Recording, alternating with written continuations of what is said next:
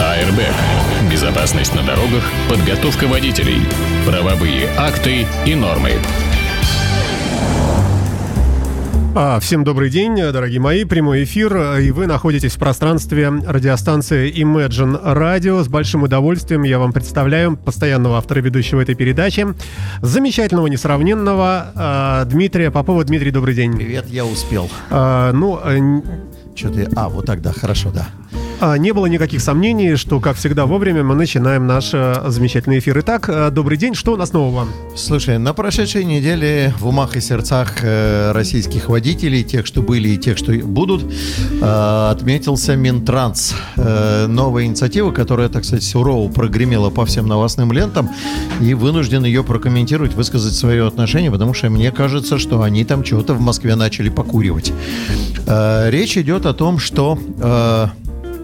Минтранс, э, ведя неравный бой за безопасность различного рода коммерческих, грузовых и прочих всяких пассажирских перевозок, предлагает ввести разделение в очередной раз, в очередной раз предлагается ввести разделение на водителей и профессионалов и всех остальных. Имея в виду, что водитель, который э, профессионально, э, значит, осуществляет деятельность, он будет, соответственно, получать э, в правах отметку какую-то, какую-то по образу и подобию отметки, которая ставится в некоторых странах э, мира э, в виде циферок 95, имея в виду, что данный водитель имеет возможность управлять транспортным средством по найму. Э, Сказал бы я, что это все очень здорово и хорошо, и что так было в прошлой жизни до 1900, фиг знает какого года, то есть еще в прошлом веке такая ситуация существовала. У нас водители делились на водителей, которые получили образование автомобильное в качестве основного профильного вида деятельности, и водителей, которые отучились в автошколах. Потом этот поросеночек рос, рос, рос, рос, а, и выросла боль- большая свинья, в виде, э, значит, того, что, ну, рынок, капитализм, мы же шли там в 90-е годы к капитализму, и как это так, мы будем различать, все равно он все равно управляет э, транспортным средством. Мне эта ситуация, вообще говоря, очень нравилась. Почему?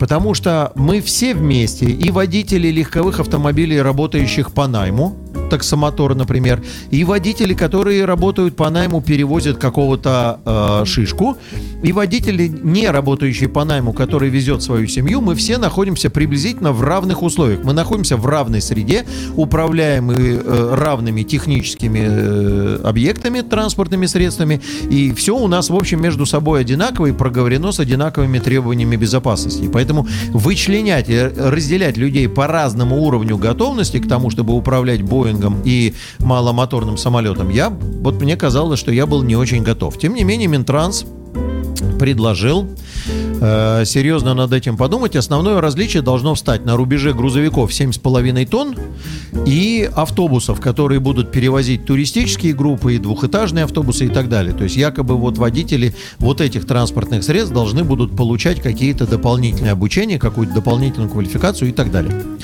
Внимание! А между прочим, два года тому назад произошли изменения в системе подготовки водителей, в ходе которых были утверждены новые программы подготовки водителей, а, там еще что-то, еще что-то. И в конечном итоге автошколы, автошколы перепредъявляли там свою учебно-материальную базу и теперь выдают. Ты знаешь, какой документ получает сейчас? человек? Какой? А он получает свидетельство о профессиональной подготовке по профессии водитель. Это, это в дополнение к правам. Сейчас нет. Вот заканчиваешь автошколу, ты получаешь не какую-то бумазейку, там, свидетельство об окончании автошколы, а ты получаешь документ, свидетельство о профессиональной подготовке по профессии водитель. И потом только идешь сдавать на права. А потом только идешь сдавать на права. Не кажется ли тебе, что это, в общем, полный клон того, что сейчас предлагает Минтранс? То есть я прохожу уже профессиональную подготовку. Ну, в общем, да. Это раз. Второе. Э, значит, э, нам рассказывают... э, Более всего мне непонятна эта ситуация с точки зрения чего. Вот люди два, два года до этого учились-учились, получали свидетельство профессиональной подготовки. Сейчас приходит Минтранс такой хороший и говорит, по найму работают только со спецотметками в правах. Не кажется ли те- тебе, что тех, кто до этого два года получал свидетельство о профессиональной подготовке, киданули просто в лайте? Ну, как бы они думали, что они получают профессию, а их киданули. Это Слушай, раз. у меня дежавю. Мне кажется, что вот ты рассказываешь вот эту вот историю, только в разными словами. Вот о, о, И неле- про о разное, нелепости, да, да, Уже который год в наших Нет, теперь, да. теперь смотри, смотри. А те, кто до них получали водительское и работают сейчас по найму в такси или еще где-то осуществляют, так скажем, коммерческую перевозку. То есть все, что ты осуществляешь перевозку для зарабатывания денег, оно все, по идее, должно попадать в профессию водитель. Потому что если мне говорят о том, что будет изменена подготовка двухэтажных автобусов и тех, кто учится на категорию более 7,5 тонн грузовики, то для этого не нужно вносить какие-то специальные отметки. Мне кажется, что для этого есть отметки, которые называются С и Д. По одной предусмотрен автобус, по другой предусмотрен большой грузовик. Airbag.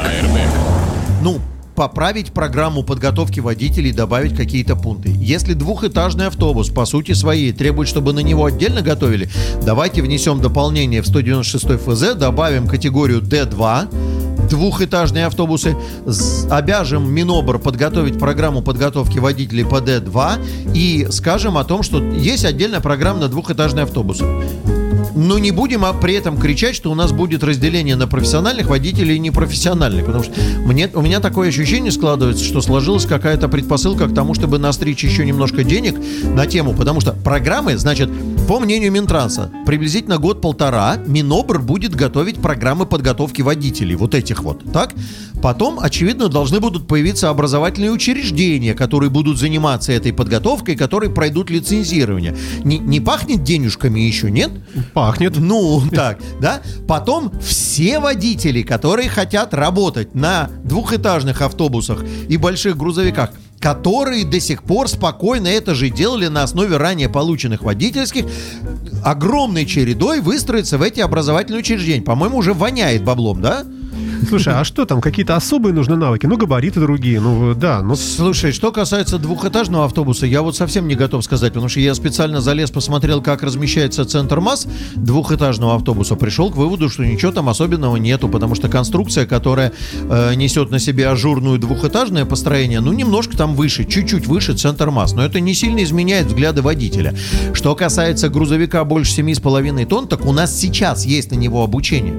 Там говорят, смотри, там, там веселуха на каждом шагу. Значит, в комментариях говорят о том, что водители вот этих транспортных средств будут более квалифицированно обучаться методом э, предотвращения или методом выхода из нештатных ситуаций, или как выходить из сложных дорожных ситуаций. Тебе не слышится, что значит, а всем остальным водителям не надо уметь выходить из сложных дорожных ситуаций? ну, игра слов, как всегда. Слушай, Э, такая. это, это- это не игра слов, это какое-то издевательство над нами. Значит, смотри, на самом деле стоит огромный вопрос над такой структурой, как Ространснадзор. Ну, э, я поясню просто. Минтранс не в состоянии обеспечить безопасность коммерческих пассажирских перевозок междугородних. У нас же сейчас вон там один автобус, другой, все сыпется, рушится и так далее. И он предлагает ввести еще одну категорию водительского удостоверения, дополнительные требования, дополнительную подготовку и образование. Минтранс таким образом громко в голос заявляет, что такая структура, как Ространснадзор, которая должна следить за обеспечением технической безопасности при осуществлении коммерческих перевозок, даром кушает хлебушек. Ну, она не справляется, потому ну, что... получается, да. Потому что по- по- вообще, по большому счету, это все дело, вот эти вот все погибшие и прочее, это должен Ространснадзор разработать комплекс мероприятий, пойти с тотальными проверками, там, внести какие-то предложения по допуску, недопуску и так далее. Ничего этого не происходит. То есть пришел Минтранс и говорит, давайте все, мы будем отдельно учить водителей, которые везут большой автобус, как выходить из сложных ситуаций. Водителю, который на такси везет пассажиров за деньги, не надо уметь выходить из сложных ситуаций. Водителю грузовика до 7,5 тонн, а это, между прочим, достаточно большой грузовик. Это, в общем, ну, газоны Ну, все, КамАЗ. зилы. К- КамАЗ э, 5320, вот старый, лё- легкий КамАЗ. Да. Легкий, облегченный КамАЗ, ну, попадает сюда, да? Значит, им, значит, не надо выходить из сложных ситуаций, а этим надо. Кстати, э, был такой замечательный армейский грузовик ГАЗ-66, который попадал до 7,5 тонн, оборудованный тентом, он был уже предназначен для перевозки людей. И чё, и как. И там ехал водитель, кстати, с категории С, и у него была справка о том, что он переоборудован автомобиль на перевозку людей. Какая-то дурня, честно. Реально какая-то дурня. Я не могу понять, откуда ветер дует. Я не могу понять, кто придумывает эти вещи, но тем не менее. А, перебьемся. Небольшой песенкой. Давай.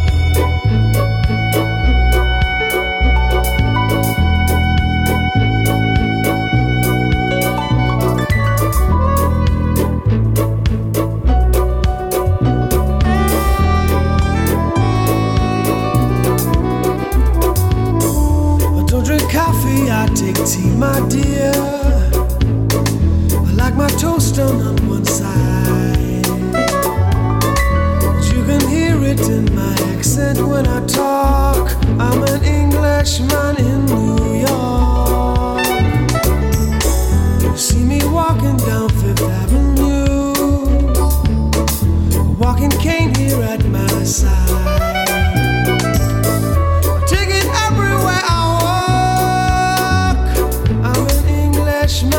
Oh.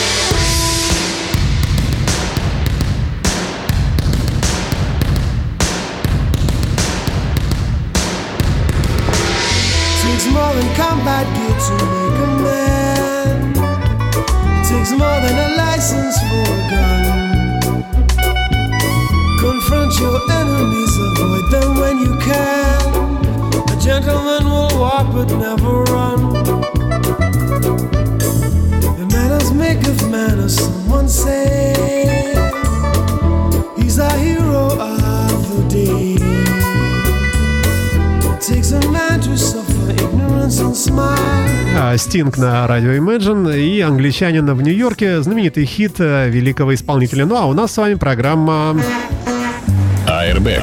А в эфирной студии Дмитрий Попов, Александр Цыпин за пультом. Это прямой эфир. Вы слушаете радио Imagine и программу Airbag. Дмитрий, прошу дальше.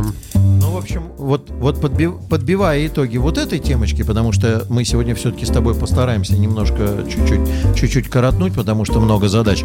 А, значит, подбивая итоги вот этой темы, хочется сказать, что ну, ну какой-то трэш, честно, законодательный трэш. То есть, понимаешь, один мой коллега по автошкольному делу комментирует ситуацию, сказал, говорит, представим себе здание, в котором пол крыши снесло, и там она не то чтобы течет, а заливает водой. А они занимаются тем, что стоят и рассуждают. Давайте паркет покрасим не в этот цвет, а в другой цвет. Да, он будет лучше здесь смотреться. Да, да, А При да, этом да, такие да. Там потоки, крыша водопады течет. идут. да. При этом должен заметить, до сих пор не решены вопросы в принципе достоверности принимаемых экзаменов. Вопросы достоверности принимаемых ГИБДД А что ты имеешь в виду под словом достоверность? а это значит, что я думаю, что больше половины людей, которые получают водительское удостоверение, на самом деле его не заслуживают и недостойны. По каким причинам, догадайтесь сами. Понимаешь? И пока вот это все будет покупаемо, пока у нас, так сказать, купленные права будут являться предметом анекдота, мы будем иметь ту ситуацию, которую мы имеем. Понимаешь, можно еще начать пересаживать заместителей министра транспорта, можно назначить еще одного нового начальника ГАИ и так далее, и так далее, и так далее. Пока у нас федеральная антимонопольная служба не заинтересуется, какого черта такая низкая цена на подготовку водителей, если услуга описана в программе, она просто требованиями техническими описана. До, до этих пор мы занимаемся ерундой. Мы перекла- пе- переливаем из пустого в порожнее, понимаешь? Такая была у меня хорошая у моих родителей поговорка. Переливание из пустого в порожнее. Когда, э, так сказать, имитация боевой деятельности. Масса всего. Давайте так программы поменяем, давайте сяк программы поменяем, сделаем направо, повернем налево, ужесточим время и так далее. Ну, какой смысл в этом всем, если люди просто тупо покупают права? Ну да, да. Но, к сожалению, это относится много к, к чему в нашей стране. Э, ну, коррупция, способ да. жизни во многих случаях единственный способ вообще Если бы способ к жизни, а то еще да. и наладить взаимодействие. Это еще и способ наладить взаимодействие. Давай с тобой вторую темочку озвучим, э, которая у нас есть. Airbag. На днях, на прошедшей неделе состоялись э, слушания, э, касающиеся, э, значит, Дегтярного переулка. Э, по- поясню слушателям. Э, есть у нас в городе комплекс зданий, который называется Невская ратуша. Его уже хорошо видно с Невы и с того берега, с э, Октябрьской набережной. Есть такое, со да. Свердловской. Да-да-да. Замечательный огромный комплекс зданий, который увенчала такая архитектурная неясность под названием, я называю архитектурная неясность под названием э, летающая тарелка, потому что, ну, потому что... э, Похоже, вот так скажем. Ну, да. Ну, напоминает. Да, да, да, да, да. А, и это все находится в районе как раз Дегтярного переулка. Это вот Мытнинская улица, Новгородская, вот эти вот все. А, э, на прошедшей неделе происходило обсуждение. Я почему на это, этот пост обратил внимание? Потому что пост э, э, выложен на сайте Красивого Петербурга ну, в, группе Красивого Петербурга, э, значит, состоялось обсуждение, которое касалось судьбы Дегтярной улицы. Есть две версии. Версия первая, которую поддерживают градозащитники и э, града э, всякие вот... и- Активисты. активисты э, сделать Дегтярную улицу пешеходной зоной. Якобы она будет культурной, такой секой там и так далее, так далее, так далее. Вот. Очень уповает на то, что как же так, вот уже там демонтировали все мощение, которое есть. Я, кстати, что хочу сказать, мощение еще со всего города демонтировали в старые года. И убрали трамвайные пути, которые были. А можно было бы сделать такой замечательный уголок ретро э, в центре Петербурга, который бы напоминал и так далее. Пешеходную зону. Это одна версия. И вторая версия, которая сейчас уже находится в полуреализации, это закатать широкие проезжие части и сделать там большие парковочные места и парковочные пространства. Честно, мне на самом деле не нравится ни одно из решений. Потому что э, э, широкая проезжая часть и большое количество парковочных мест ну никак не отображает целевого назначения вот этой самой Невской ратуши и бизнес-центра, который будет э, в этом месте. Чуть позже скажу, что там будет. А что касается пешеходной зоны, то я понимаю, что, так сказать, любая улица, которую можно сделать пешеходной, за нее надо зацепиться. Не худо бы понять, как в эту пешеходную зону попадает пешеход, потому что там не ходит ни городского пассажирского транспорта в том объеме, в каком надо, чтобы э, приток пешеходов обеспечить. Там нету метрополитена, там, как я уже сказал, демонтировалось все, что могло бы быть трамваем. В общем, как бы, если только путник усталый добредет до туда, то он, соответственно, сможет попользоваться пешеходной зоной. Какая-то получается ерунда. А теперь, значит, что такое Невская ратуша? Саш, ты знаешь, чем собиралась быть Невская ратуша? Нет, жизни? наверное, Дима, с тобой трудно спорить, давай сразу говорить. Рассказываю. Невская ратуша – это комплекс зданий, который был предназначен для того, чтобы создать в Невской ратуше, э, туда свести все комитеты правительства города. Еще у этого комплекса есть еще название «Смольный-2». Туда была идея все комитеты правительства города туда разместить, для того, чтобы все правительство города находилось в одном месте. Осмелюсь сейчас напомнить, что оно раскидано по всему городу, и одни комитеты находятся в одном месте, другие в другом. Там комитет по энергетике возле Мариинского дворца, комитет по градостроительству находится на улице Зодчего Роси, комитет по благоустройству через дорогу Невский проспект, а есть еще подразделения, которые на Горьковской и так далее. Вот всех их в одну кучу соединить, чтобы они находились в одном месте и умело и эффективно решали все вопросы, находясь близко друг от друга. Не самая дурная идея, между прочим. Не самая дурная. Опять же, так сказать, и коммуникационные сети будут между собой проложены, и хождение по каби- кабинетам будет более-менее ад- адекватное, и на совещание друг дружке не надо будет ездить. Далеко не надо. Да, Это- и раз, вопрос всё рядом. пешочком прошел, да. Но такое совпадение мест совмещения комитетов однозначно, это же будет присутственное место, просители, понимаешь, так сказать, э, как там у Некрасова, вот парадный подъезд по торжественным дням, осажденный холопским недугом, и вот эти холопы с холопскими недугами, значит, они будут там приезжать, и в том числе и на автомобилях. Ну, кто-то на городском транспорте, а кто-то и на автомобилях, поэтому отсутствие какого-то определенного количества парковочных мест воспринимается мною как глупь. Э, Мне не нравится, что место, где расположена Невская ратуша, не имеет никакой станции метрополитена. Честно. Потому что если бы там был метрополитен, по моему мнению, должна быть станция метрополитена Невская ратуша. То есть я где-то на подходах там возле Александра Невского бросил свой автомобиль, запрыгнул в метро и приехал на прием в это здание.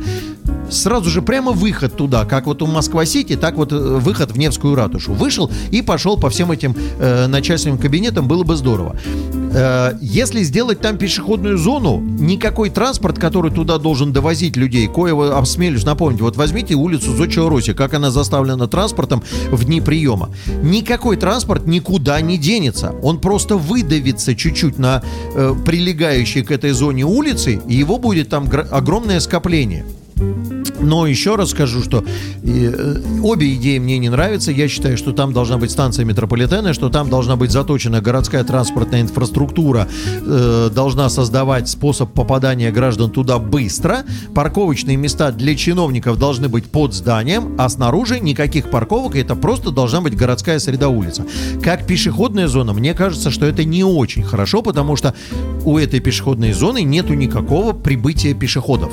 Ну, я вот сижу, и менее всего мне хочется пойти погулять по Дегтярной улице. Ну. Нет, я бы понял бы, у нас есть тенденция в городе к тому, чтобы создавать еще пешеходные пространства, как коммерческие зоны, как зоны досуга.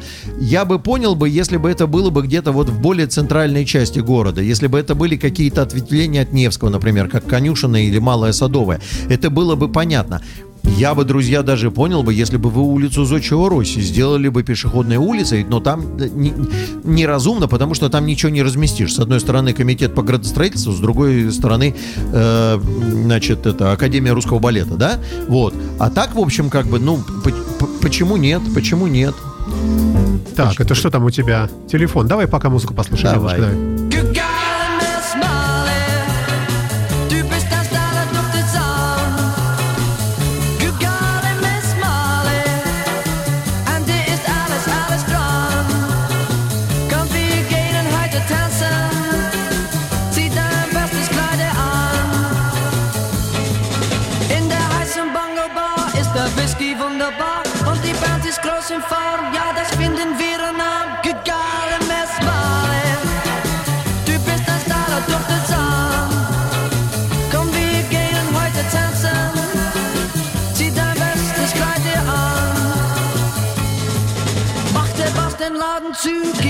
Das ist der Clou. In ein Keller schick und fein und da twisten wir zu fein.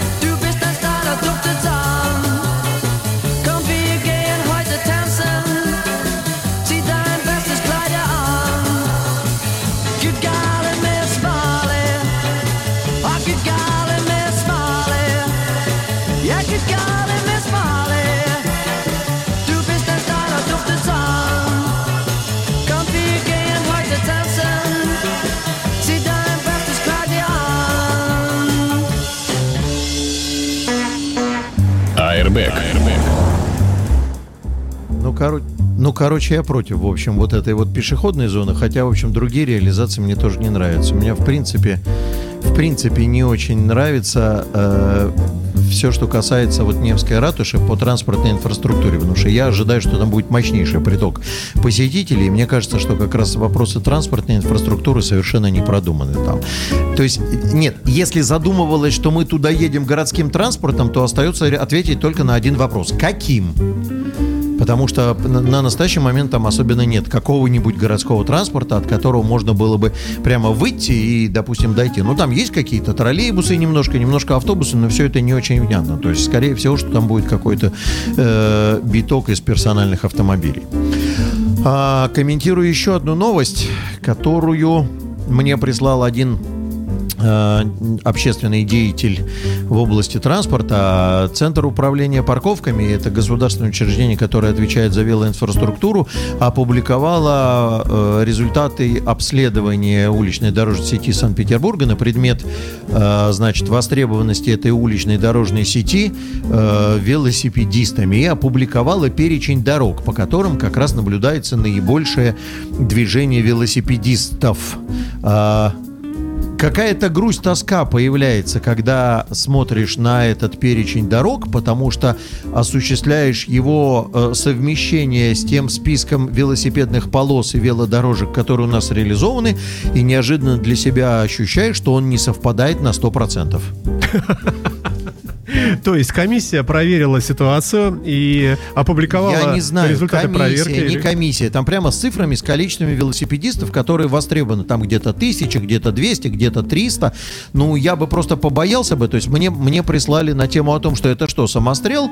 Как бы, э, ну, мы делаем велосипедные дорожки не там, где они востребованы э, э, велосипедистами. Никак не могу прокомментировать эту новость, потому что не вижу смысла публиковать эти данные.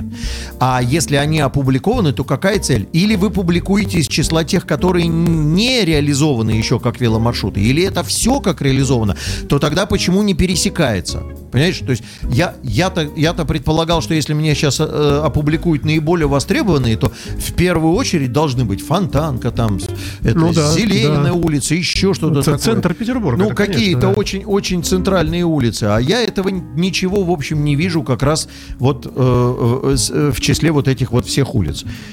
Зачем это сделано, мне непонятно. Я предполагаю, я предполагаю, только могу предполагать, что скорее всего, что это мотивация планов на предстоящий год, потому что заявлено, что у нас будет еще какое-то количество километраж велодорожек. Если будет какой-то системный подход, а сейчас мне стало известно, что планируется все-таки использовать какой-то системный подход, то есть не по э, реализации маршрутов, а скорее всего, что будет проведено какое-то обследование уличной дорожной сети и будут выявлены улицы, которые технически пригодны к тому, чтобы реализовывать велосипедные маршруты.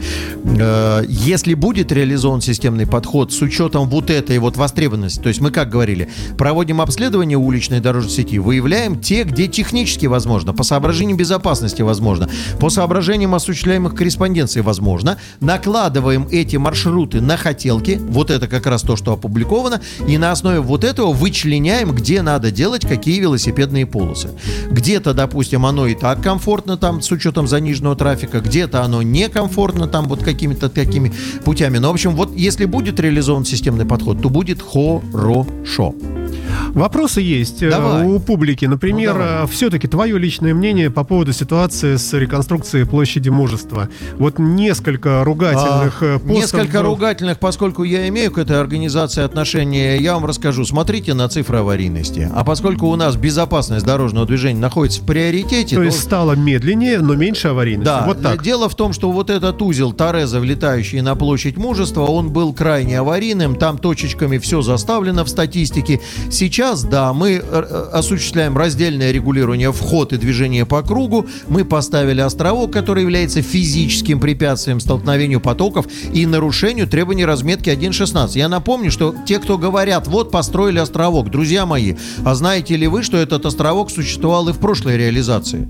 В прошлое это какой? Я не ну, помню. до реконструкции этот островок был, просто он был, Саш, разметкой нарисован. А, в этом ну, смысле, и ну да, народ да. пилевать на него хотел. Мы же Конечно. все знаем, что в нашей Но стране... зато была лишняя полоса.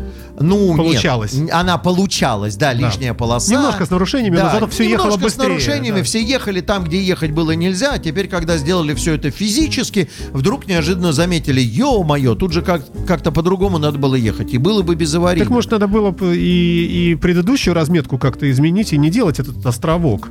А, и потому как все равно все ехали по нему, и было быстрее. Саш, место, где пересекаются 2000 машин, в два раза аварийно опаснее, чем место, где пересекается 1000 машин.